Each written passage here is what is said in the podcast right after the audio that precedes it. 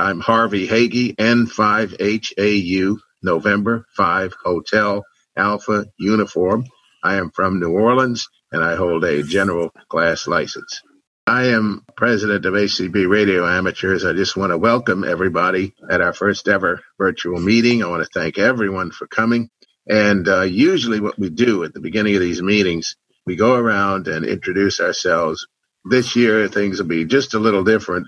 I guess uh, everybody knows who our speaker is, so I will turn it over to our vice president, John Glass, to introduce her. Okay, well, thank you very much, and uh, welcome everyone who is connected with us here on Zoom, and also welcome to the worldwide audience that we have on ACB Radio this afternoon. This is really great.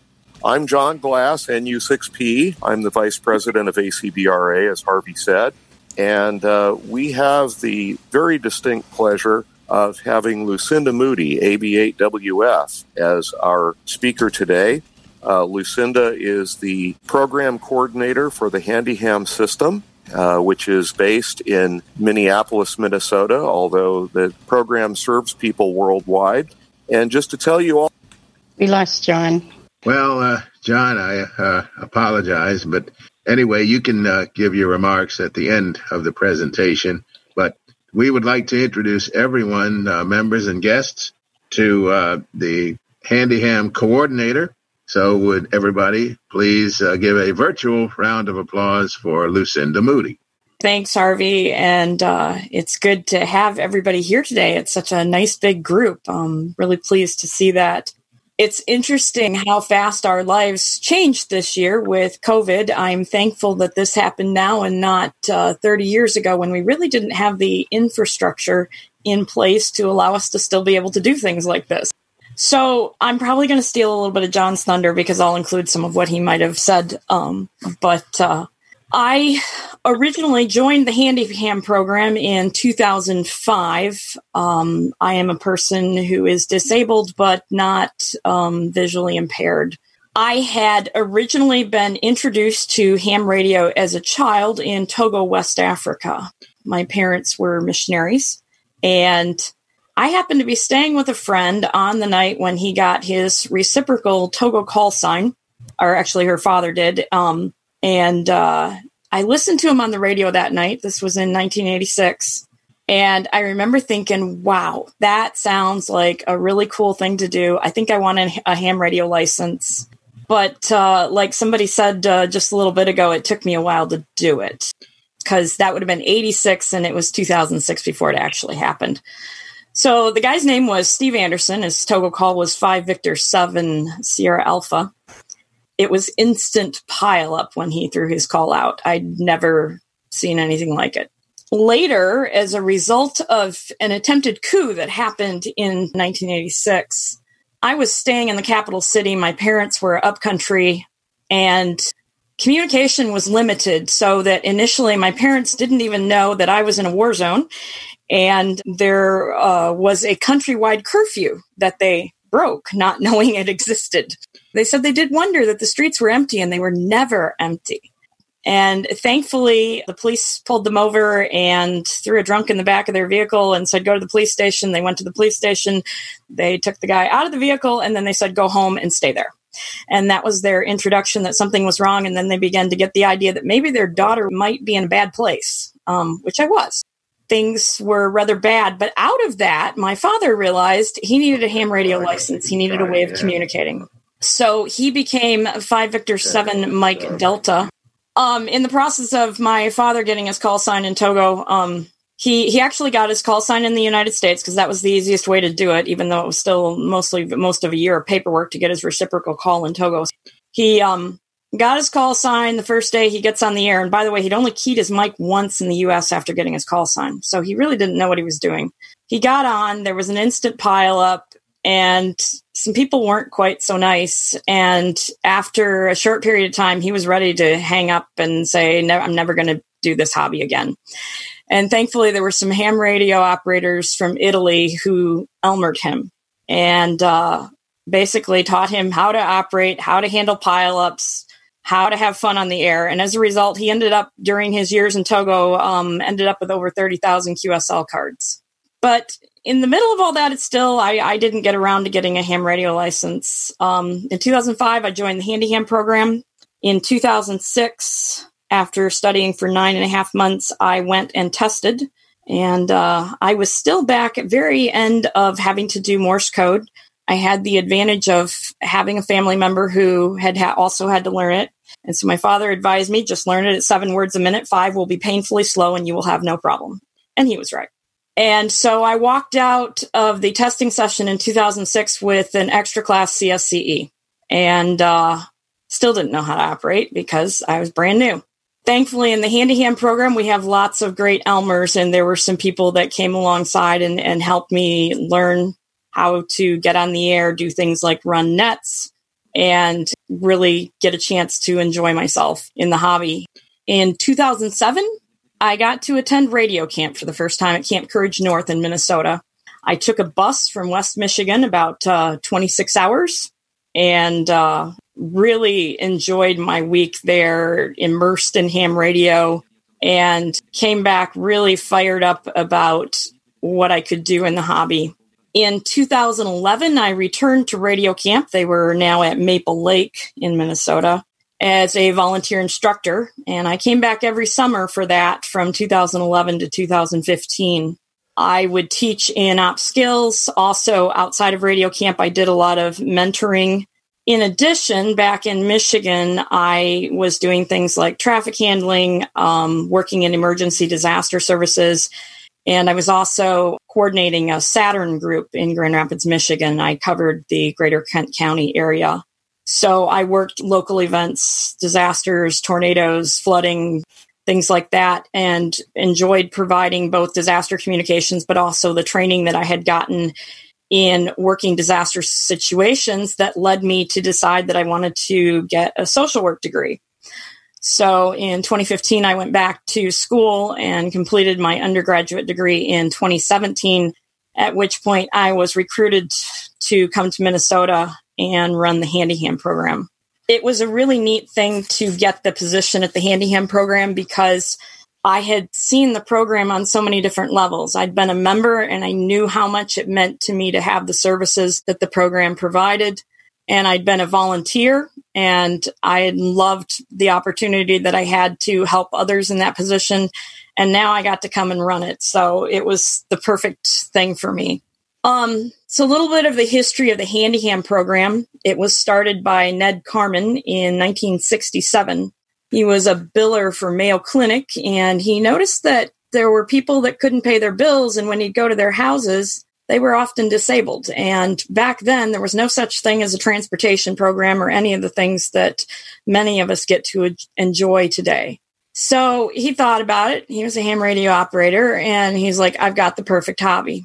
We can um, give people a social outlet in a hobby where they don't have to be identified by their disability, but can just be another ham radio operator. So, with the sisters from St. Francis of Assisi, including Sister Alverna, which um, many people who've been around for a number of years know and knew, um, they were able to get the program going. Initially, they thought it was going to be a local program, never dreaming what would happen. And the program grew very rapidly. So that by 1968, they realized they were kind of in over their heads. Um, and Courage Center, that um, back then was known as MISCA, stepped in to help, and the Handy Ham program back then became a full fledged system under Courage Center. And the program continued to grow with members not only in the US, but throughout the world.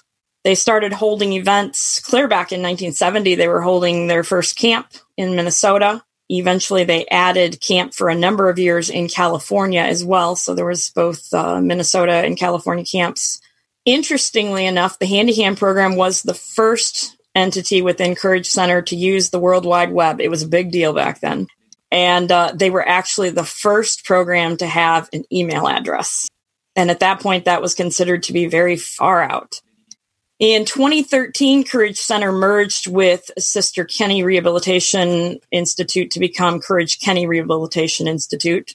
And because Sister Kenny already had a relationship with Allina Health, which is a big um, health conglomerate uh, in this area, the Handy Ham program, as it's now known, became under Allina Health, housed in Courage Kenny Rehabilitation Institute, still in Golden Valley, same address, but different end of the hall. And they also moved us. We used to be under the sports and rec department, and they moved us under the assistive technology department, which really seemed to be a good fit in that our program throughout the history has done a lot with assistive technology, working to make equipment accessible and come up with the things that can allow people with all kinds of disabilities to be able to have fun in the ham radio hobby. So, for about 25 years, Pat Tice, um, WA0TDA, ran the program. And in 2015, he retired as the program coordinator. There was a lot of unknowns at that point.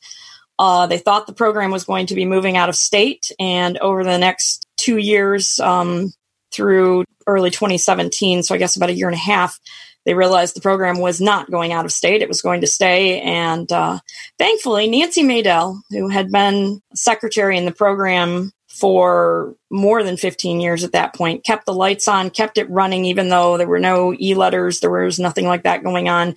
She basically just kept the lights on so that the program didn't disappear and waited to see what would happen. Um, initially, she had no idea it was going to be almost two years waiting for things to change.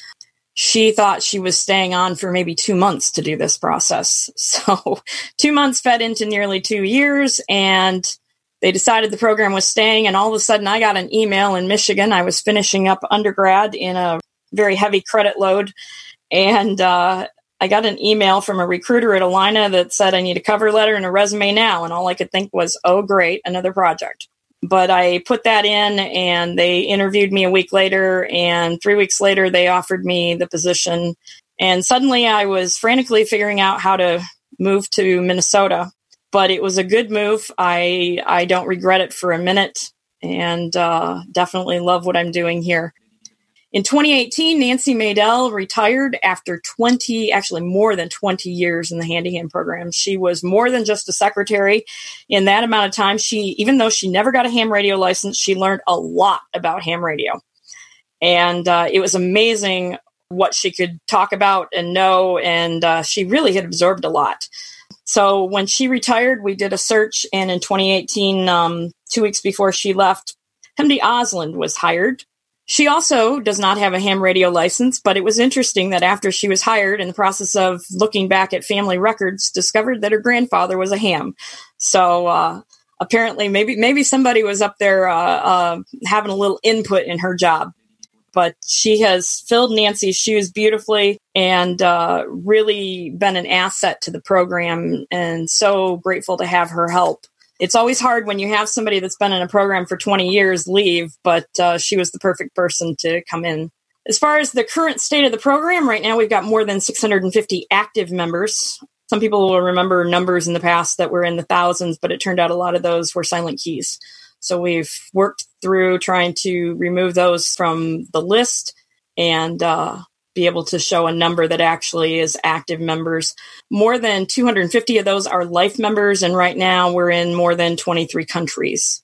Handyham World is our weekly e letter and podcast and uh, keeps people up to date on website content, news and assistive technology, various amateur radio news. We try to do interviews with program members and also anybody in the assistive technology community that we think uh, members might find interesting to hear. People who have stories about the history of ham radio, the history of the Handyham program, those kind of things.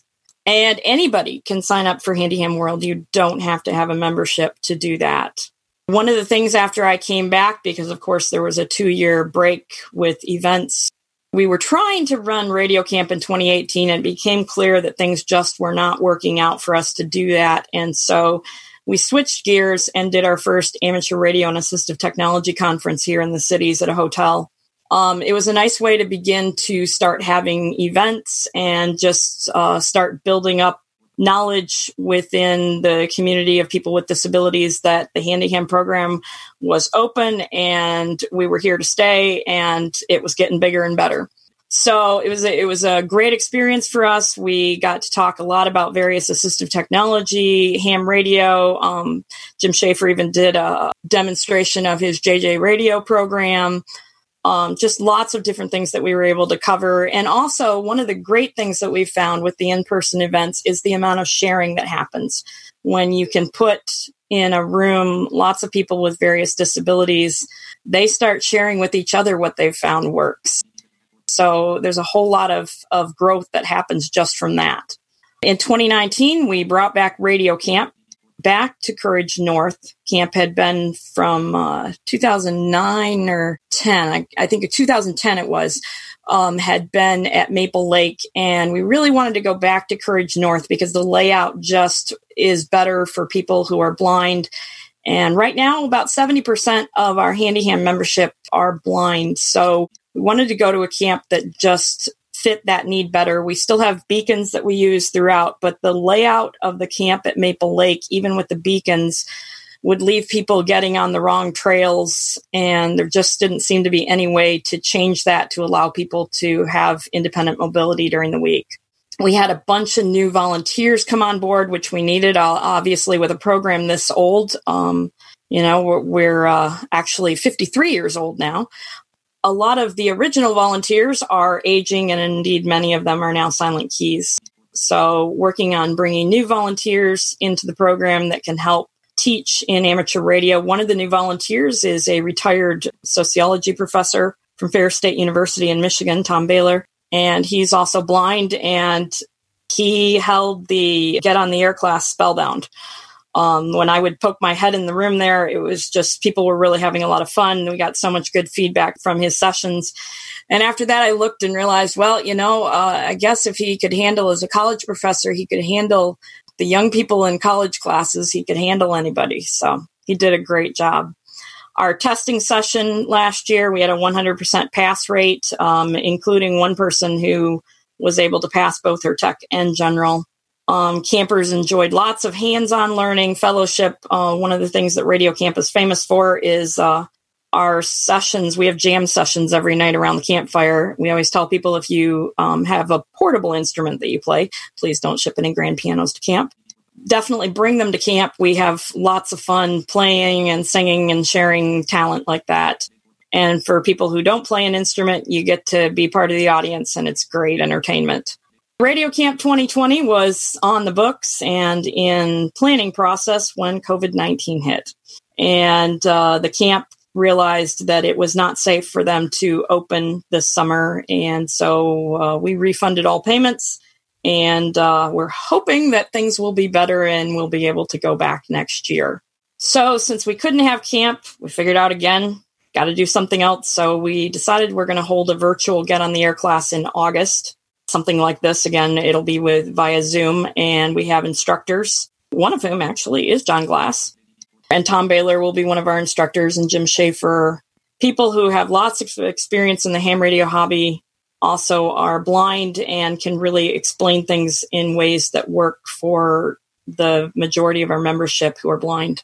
In September, we're adding a weekly Morse code class that's going to run for three months, and we're hoping to add more classes as we figure out uh, and learn how to make it work in the best way possible.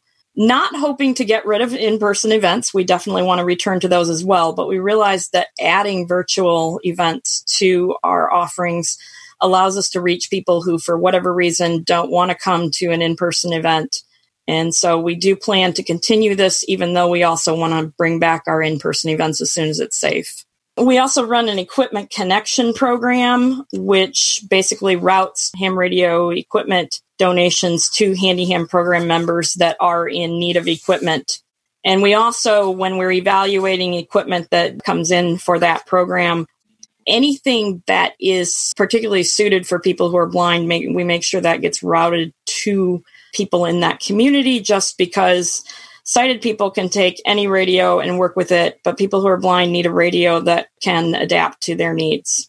Our focus, again, because we're under the assistive technology department right now, is in that arena as well. We teach a lot about devices. We have we have hands-on ability to give hands-on use of devices when we're at events, in-person events. So talking radios, meters, smartphones, remote rig, remote hams. We have things like a Sunu band that people can try out. We can help them pair it up with their smartphone and, and give them a chance to try it out for a day or two. Um, things like that, where you can actually try out the technology, find out do you like it? If you do, then then maybe you go home and get it. If you find that you don't, you haven't had to spend the money and then go, oh, now I got something I don't even want. We have an expanding reader program. Recently, we've uh, found, thanks to some articles that both CQ Magazine and QST also put out for us, we've signed up more than 40 new readers and uh, working on adding material for the members only section of the website. We've been working with publishers to get permission to use their material in different ways just to increase the options because people learn in different ways. So having only one version of material for study isn't the most effective way. So, of the new things that we're adding, one thing is the on the air magazine. And uh, when we get done with all the reading and get caught up on it, we'll have an archive of all the issues so far. Uh, so far, that uh, magazine has proven to be rather popular for the ARRL. CQ magazine, which Jim Perry recently retired after doing that, reading that since 2013. So that will be continued by different readers. Uh, one thing that we're doing now that is different than before is instead of having one person read an entire magazine, which what we found out burns people out, we're trying to spread it out so that maybe five or six people read a magazine. It gets it done faster, the burnout rate is lower, and we can provide more material for people. Uh, we're also doing books about um, historical significance of ham radio and events in ham radio and history just trying to get some of those books that aren't available through any other program that uh, will be available in audio format.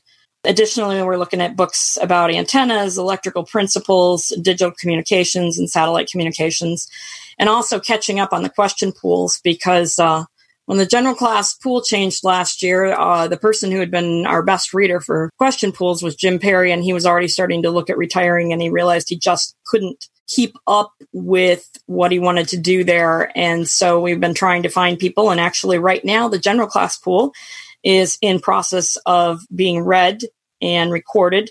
And we also have another person who's expressed interest about working on the extra class pool. We're always looking for volunteers. And you'd be, I don't know if you'd be surprised or not. Uh, a lot of our volunteers are actually blind. At uh, in person events, we're always looking for licensed class instructors, Elmers, control operators, and operating skills instructors.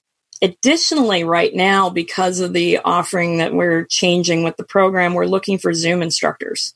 So, in that case, you don't have to travel. So, if you're somebody who would like, who is interested in helping, but doesn't want to travel, we're looking for instructors for license classes, get on the air, or operating skills classes, um, Morse code classes, and special topics like antenna physics, electrical principles, satellite communications, accessible logging, accessible digital modes, that kind of thing.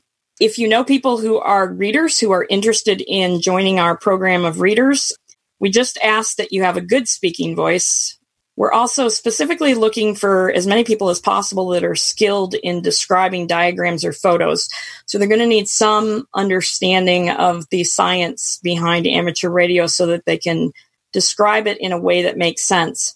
We also have a thing now where we're pairing people, and this is thanks to Tom Baylor in Michigan, um, pairing people with someone who is blind to pairing a sighted reader so that they can work on those explanations and descriptions to make sure that they are ones that are effective and useful.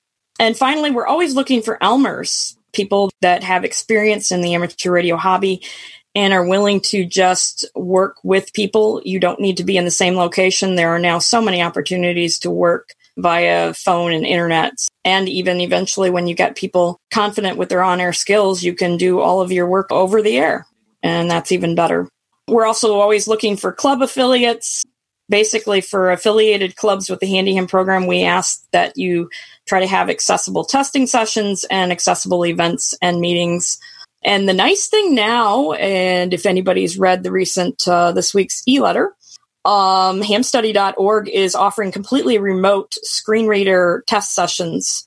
So we finally, because it's something we've been requested for years for referrals on, we finally have a place that we can refer for that. And also, um, the Alaska VEC is offering a little bit different way of doing it, but they are also offering remote testing sessions So there's options for people who are looking to get a license and still having trouble finding a testing session that'll work for them. We also, for club affiliates, we, we are asking that they assist members who need extra help with transportation or try to help set that up. And also just, you know, station antenna setup, which clubs used to be really good about that. Um, and it's something we just have to remember. A lot of clubs have aging people that it's time they stop climbing. And so we ask people to look for opportunities to help others. Membership in the Handyham program is uh, $15 a year, which frankly is a pretty good deal considering everything you get. And uh, $150 for a life membership. We haven't tried to make it inaccessible for people. It was always the goal that anybody would be able to join if you aren't already a member, we, we would invite anybody who wants to join. We're, we're always welcoming to new members and, uh, you know, make use of the program, the educational opportunities. And if you're somebody who wants to give back, we're looking for that always. And since we're a nonprofit, if people want to make monetary donations, if they've got used equipment, and especially if you, anybody's got used equipment, Kenwood radios tend to be the most accessible for people who are blind. So anybody who has that, we're always desperate for that. We have we have a backlog of people who are looking for accessible radios. And like I said, we're always looking for volunteers. So if anybody's got questions, I'd love to answer your questions about the Handyham program. Our first person is Diane. Diane, please go ahead. Uh, thanks, Erlene. Hi, this is Diane, uh, Whiskey India 8 Kilo. I live in St. Clair Shores, Michigan, and um, I am a Handy Ham Life member. And by the way, you, you know, you mentioned a lot of people I knew, like Sister Alverna, and she was a real go-getter, and so was Pat Tice and Tony Treader. Um, oh, I yes. think did all of the reading back when I was studying W0 KVO, and he was excellent. We still use his math lectures, by the way. We have yeah, recordings, and you can't beat them. Yeah, he was amazing. So my question is, I guess, have you ever considered adding heading navigation to the Handyham World e-letter so that we could um, skip around to the parts that we really wanted to read?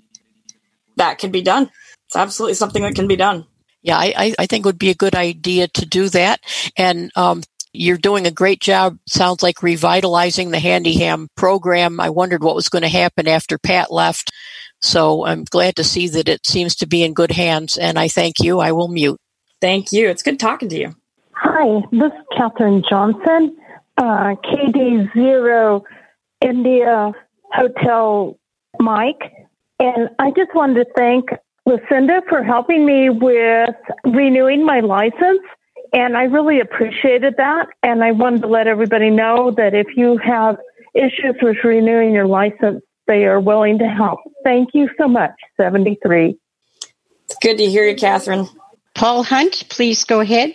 Yes, I, I've been a ham twice and no longer. I've let my license expire twice. I did it in 1960s and in 1980s. Should I ever decide to get back into it, and I'm not sure I will, but should I ever decide to do that, I don't even know where to start. I know what it used to be like. I don't, don't have any idea what it's like now. You know, a lot has changed since the 1980s. Even how you would test now is different. You know, now you can get license class materials to study from. You know the question pool ahead of time. So the study process is a little bit different. And I tell people, you know, you, you have to study to get your test and then you learn to be a ham. Of course. But where's the best resource to get started? You know, it depends on what your study preferences are different people like to study in different ways.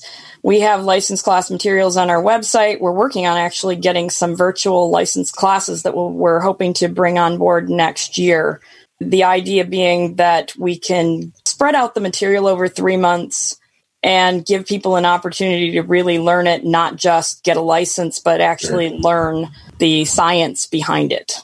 There's material, you know, like W5YI has material on CDs that are available there's material from hamstudy.org that uh, tends to work fairly well with screen readers. It just depends on what you're comfortable with, how you learn, and how you want to do it. Rick, um, if you could go ahead and say what you'd like to say now. Okay, thank you, Earlene, and uh, good uh, to hear you, Lucinda. You are very encouraging uh, because uh, last time I heard uh, news about handy hams, it was not as positive. And uh, I do have a quick question, but I also wanted to mention that much of my ham license activity was through handy hams back in the 80s. I at least got through the advanced license there and got the extra later on how much material is in Braille these days from Handy Hams. That's uh, my primary mode of study, and that's what I used then. But I know it might be a little hard to keep up with in uh, transition. Right now, we don't have anything in Braille. Um, for people who really want like a brailled question pool, we have somebody locally, and some of you might recognize her. Maureen Pranghofer will um, braille things for people. And so right now, when people need something, we refer them to her.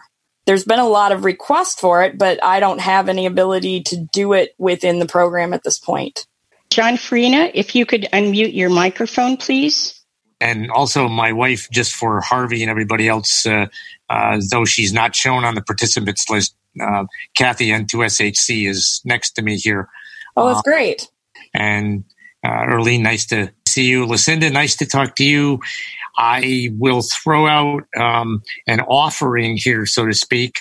I believe you had um, some contact with Jim KY2D around uh, some beta testing software that he, I, and a number of folks are working with called QLog, which is an FT8 add on software that's self voicing.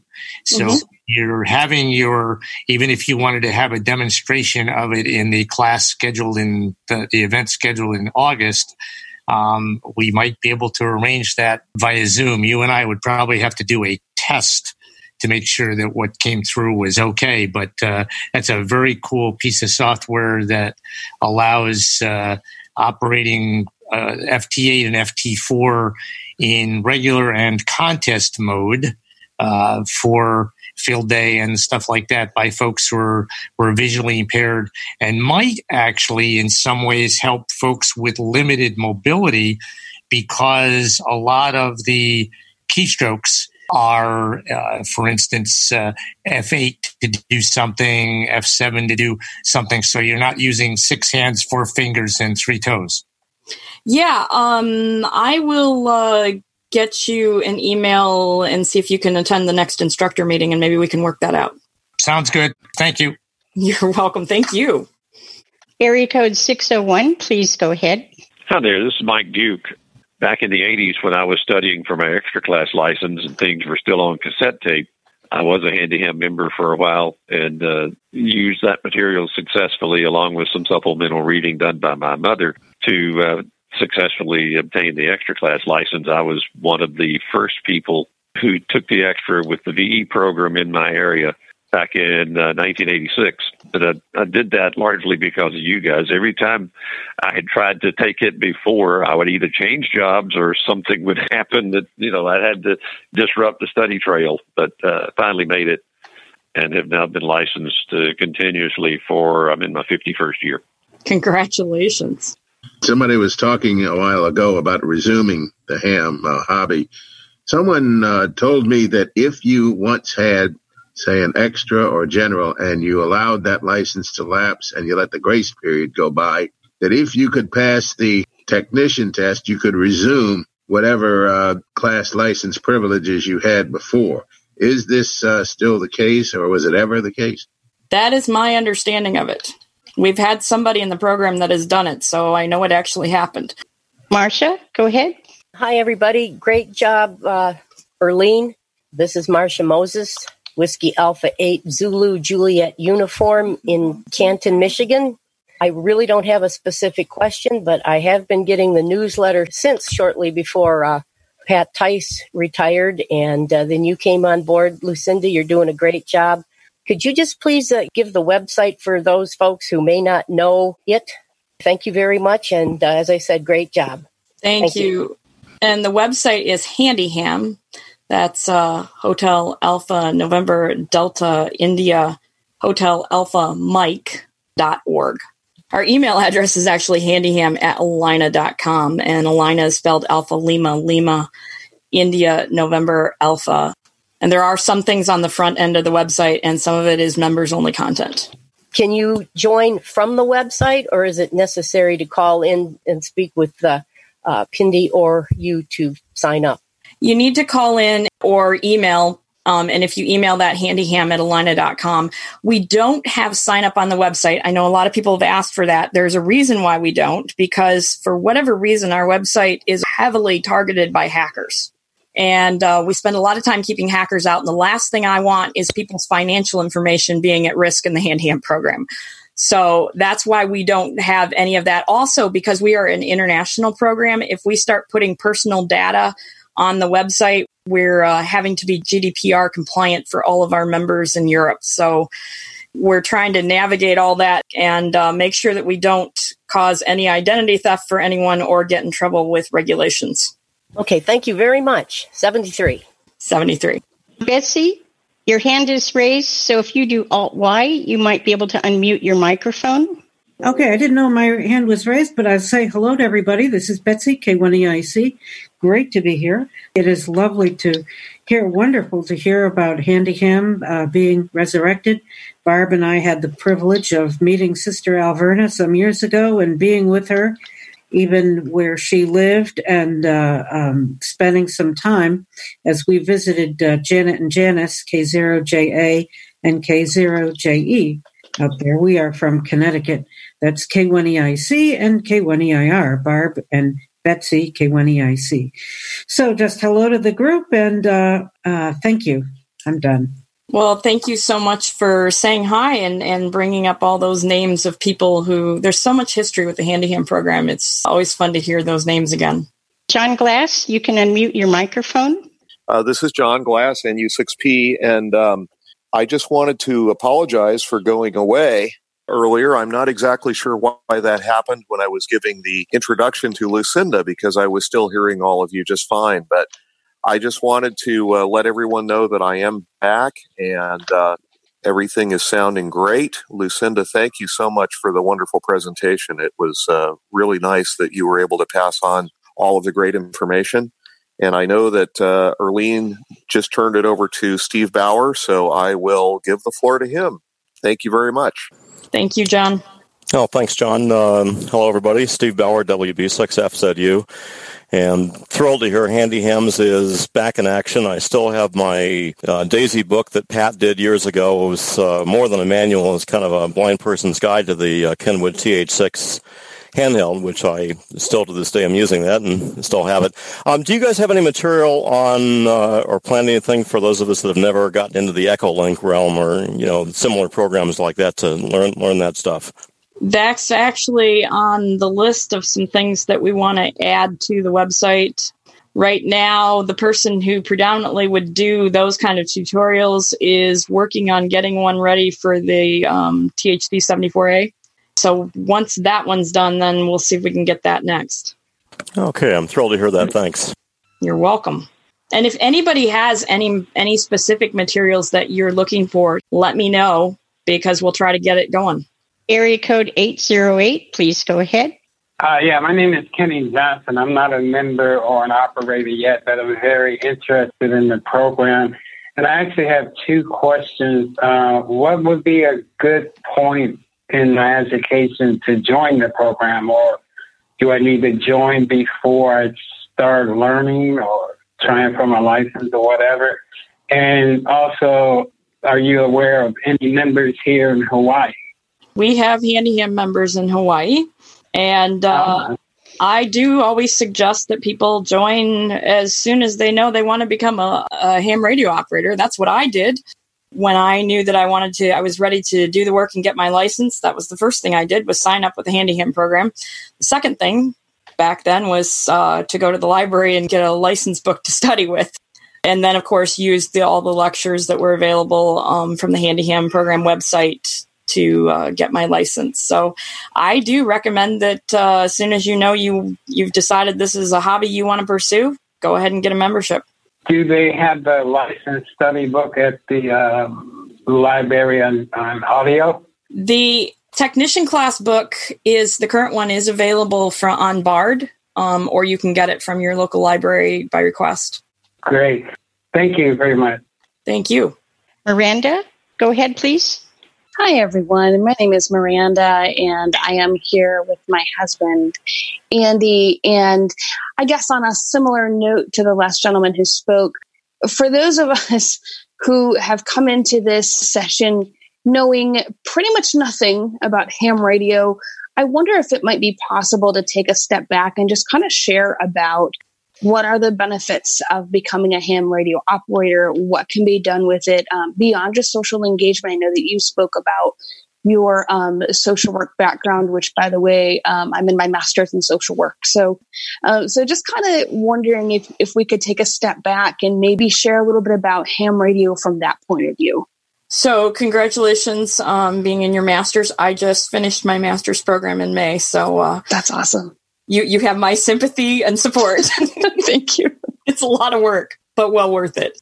You know, ham radio has like a little something for everybody. I think um, there are so many different things you can do in the hobby, from things like long conversations with people all over the world on the HF bands to some people get like like to collect uh, contacts in various states. Some people like to really get into Morse code. Some people right now like to get into digital modes. That often tends to. Um, right now, we're at the low end of the sunspot cycle, so some of the distant communications don't always work so well. Although lately, with the heat, there has been some bands that have really been opening up.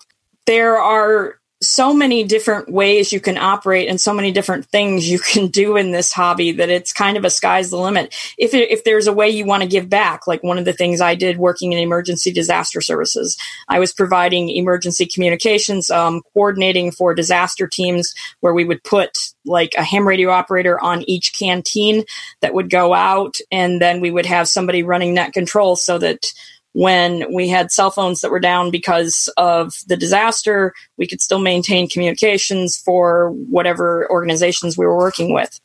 And we've done that with things like Salvation Army, Red Cross, uh, various county um, where I, where I worked in Michigan. We would work with the sheriff's department. At one point, one time I was running net control when a crane crashed into the jail in Kent County and um, you know we were on scene feeding everybody and then running communications um, while they got things back in place. So there's always opportunities in ham radio to give back um, room for for ways that you can do disaster communications emergency communications and then ways to just have fun. Um, you know people with oftentimes people who have a musical background particularly enjoy morse code. It is kind of like a language and uh, actually contributes to brain development because of that lots of people enjoy that. It's another mode that works well when propagation isn't as good. CW Morse code often gets through. Um, there are people who just work on a handheld on local VHF, UHF repeaters and make contacts that way and don't necessarily have a big antenna system that they can work HF. There's people who have HF stations and they don't have either the ability financially or space wise or whatever to have a big antenna system, but they can throw wire up in a tree and get on that way. The sky is the limit with the hobby. I've known people um, who've had five 200 foot towers on their property, and I've known other people who had wire in a tree, and they all had fun. Sheila, go ahead. Hey there. I was KG6ICW, Kilo Golf 6 India Charlie Whiskey. I was a ham for nine years, and then I let things lapse. Things got chaotic. Um, I want to get back. I'm really excited. I want to join your class in August. I have a THF 6A. Oh, um, awesome radios. Yeah, well, it's sort of accessible, and I would like something better and wider range here in the San Francisco Bay Area. That's enough to get to your repeaters and such, but I would like to get back. I've been in net control, I've done races, I've done little drills, emergency preparedness drills. I got CERT training in Sacramento, California in 2009. And then I just kind of I came to the Bay Area and life changed and I wasn't really sure what I was doing for a long time and I wasn't where I could even put my smaller antenna up. So things just sort of died and then the the ULS was not accessible. I tried to respond to the calls to renew my license, but I couldn't. I'd really like to go all the way at some point and get and get all the licenses and, and be useful again. I'd like to say more than 73s. This is so exciting. well, it's good to talk to you. Yeah, thanks. Rob Turner, please go ahead. Oh, thank you. Uh, good afternoon, Lucinda. It's uh, Kilo Bravo 6 Delta Alpha, a lifetime member of uh, Handy Ham. And uh, I was just curious is it too late to sign up for the classes in general for the uh, upcoming uh, Handy Ham get together? It is not too late. Just to warn you, um, PEMD is on vacation next week, but it is still not too late, even when she gets back. So you can either call her or leave her a message at handyham and she'll get you signed up when she gets back. Excellent. Thank you. Area code 951. Hi, Lucinda. This is Nancy of WD8QMD, and I haven't been on the air for years for some reason. I have a question. I don't think this was addressed, but do you have, have e-files that you can send for various? I don't mind listening to audio files, but a lot of times I like to read, you know, materials online with my braille display. I just wonder if you have any audio braille files that, that can be sent electronically. Can you develop that on request? Thank you. So right now we don't have any braille files. We are working on adding more like TXT and .doc files that people can use with refreshable braille displays because well the reality is on the research there there is a difference in how the brain works when you have um, material in braille format versus just audio so we're trying to increase that availability just because it does change how people's brains can access the material and improves their ability to grow and learn. Thank you. Thank you. Jim Stenga. Hello, everyone. This is Jim, WA5VYL, Victor Yankee Lima, a member, current member of Handy Hams, and uh, just wanted to uh, thank Lucinda for the awesome job she's doing. Uh, Lucinda, I've worked with uh, uh, via email and, and by phone. And uh, as you said, she's very, very good at the, the job. And uh, this is my first time to actually get to talk with you. So I do read the uh, uh, Handy Ham World uh, weekly. With I use Downcast uh, to listen to it, and mm-hmm. uh, I appreciate the, the good work you're doing.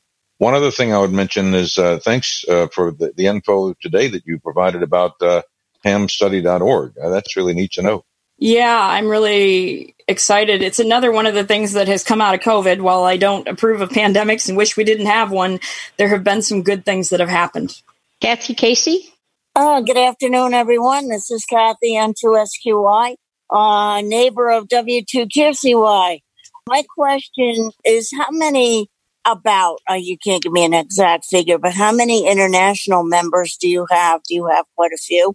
You know, I'm going to have to check on the numbers on that. I think right now it's somewhere around at least 50, somewhere I would say between 50 and 100. The other question or the other comment I had was the fact that um, there is another study source out there that is pretty good. And if you're familiar with it, is Gordon West has a nice study series.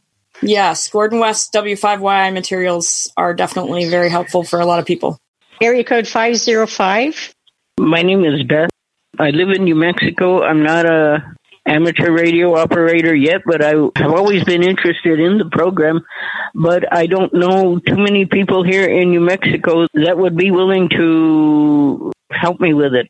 Braille is my primary mode of study as well, and um, you know anyone that could help you like get your license and stuff accessibility has been a problem with things because uh, you're a lot more progressive is on the East Coast, it seems like, than over here in the Southwest.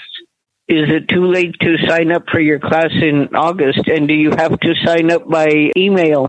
Um, it's not too late to sign up for the class in August. You do need to um, either email or phone call. You do not have to do email. Oh, okay. That's good. Then you could possibly provide me that phone number. The phone number uh, is, and again, please remember PEMD's on vacation next week. So you can leave a message and she'll get back to you. But just so you know why you're not getting responses for a week, there's a valid reason. It's 612 775 2291. And do you know of any other hams, handy hams here in New Mexico? We do have members in New Mexico. So that's 612 775 2291. Thank you very much. Yeah, I look forward to hearing from you. Area code 713, please go ahead. Yes, thank you. My name is Cindy, and I live in Houston. This is my first time to join in.